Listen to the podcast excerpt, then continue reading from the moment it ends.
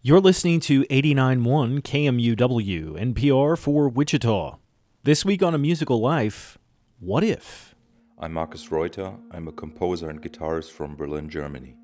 For me, a piece of music usually begins with an idea, but that idea is represented as an emotion, as some sort of ineffable expression somehow. And then I, I use music, or I research within the field of sound to find the sound that represents that original emotional idea.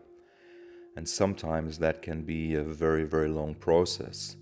So sort of like a, you could say, a gestation process where uh, the emotional idea is there fifteen years before I even start considering that I may have an idea how I can express that emotion. And then it may take another five years to get the score or the recording technology or whatever in such a place where I can then realize the composition.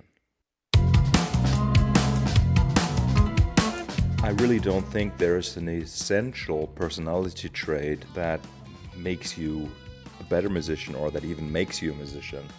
However, I think if you are a composer, you have to have that curiosity and that interest in finding, you know, answers to the question, what if?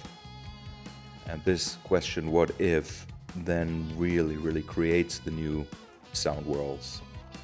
As an interpreter of music that other people have written, uh, you don't really need that trait. So really, I don't think there's an essential trait.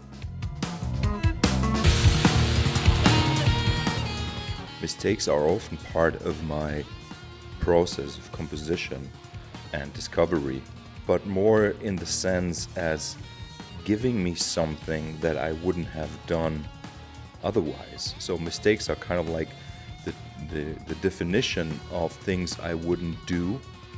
And I try to take advantage of these little um, mistakes, these little accidents that inspire me and inspire a new piece of art.